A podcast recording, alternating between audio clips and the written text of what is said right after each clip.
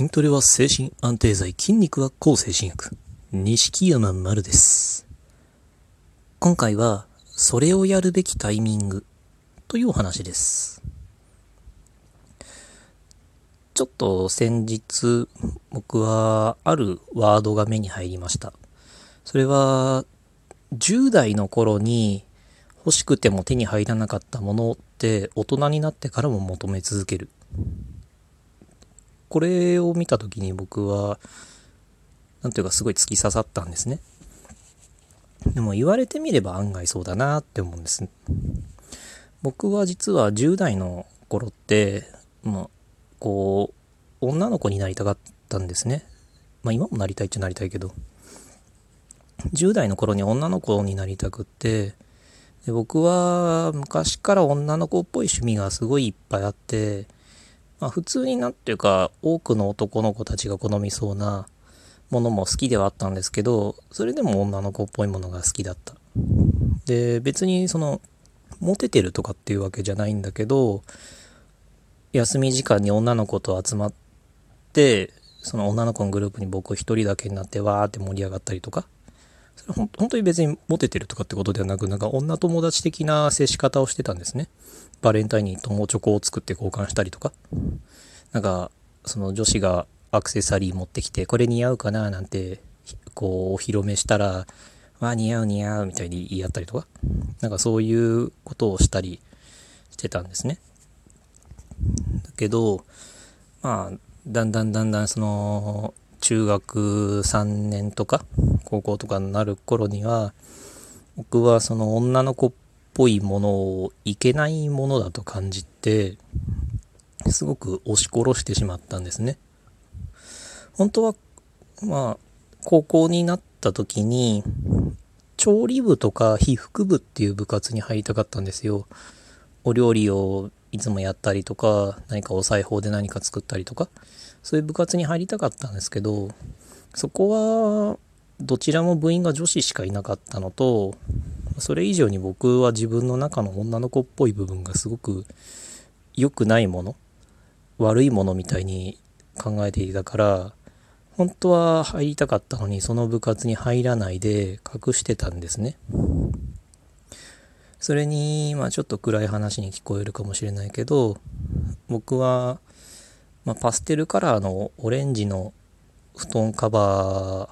ーが手に入った時にすごく喜んで、そのパステルカラーの布団カバーを自分の布団にかぶせてすごい嬉しかったんですね。だけどそれを見た母親が僕を見て気色悪いって笑ったんですよね。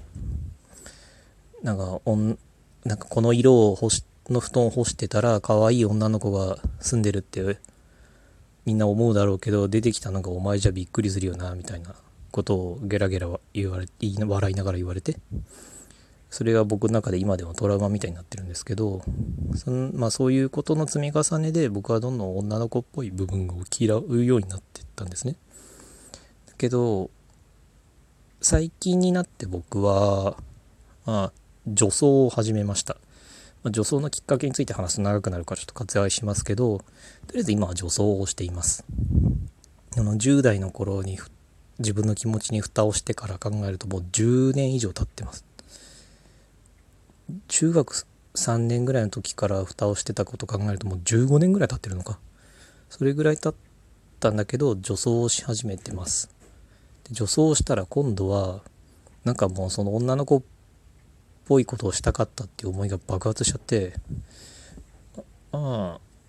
普通に女装して普通にショッピングしたり服屋さん見たりカフェ寄ったりみたいなことをしていて、まあ、メイクも勉強したりとかしてそういう時間がものすごく楽しいんですね。でそこで思ったのはなんか10代の頃にじゃあ女装していたら今みたいに楽しかったのかって言ったら多分そんなことはないんですよね。当時女の子っぽくしたかったけど、当時女の子っぽくしていたら、それこそさっき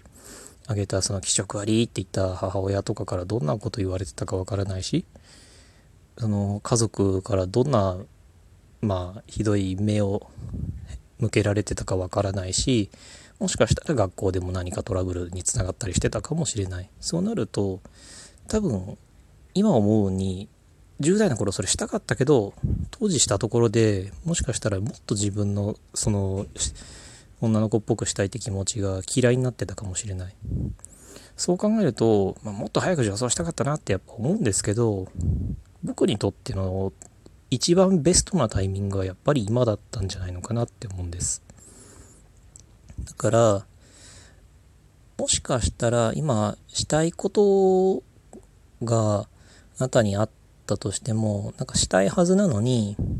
なんか気が進まないなみたいに思うこともあるかもしれない。本当はおしゃれしたいけどおしゃれをしようとしてもなんかどうせ無駄だみたいな思いがばっかり出てきちゃってどうしてもしたいって思い切れないするっていう行動に踏み切れないなんてことがあるかもしれない。だけどそれは必ずしも嘆くことではないと僕は思います。今のそのしたいって思いがあるのにでもなんか踏み切れない。そういう状態で無理やりやったとしても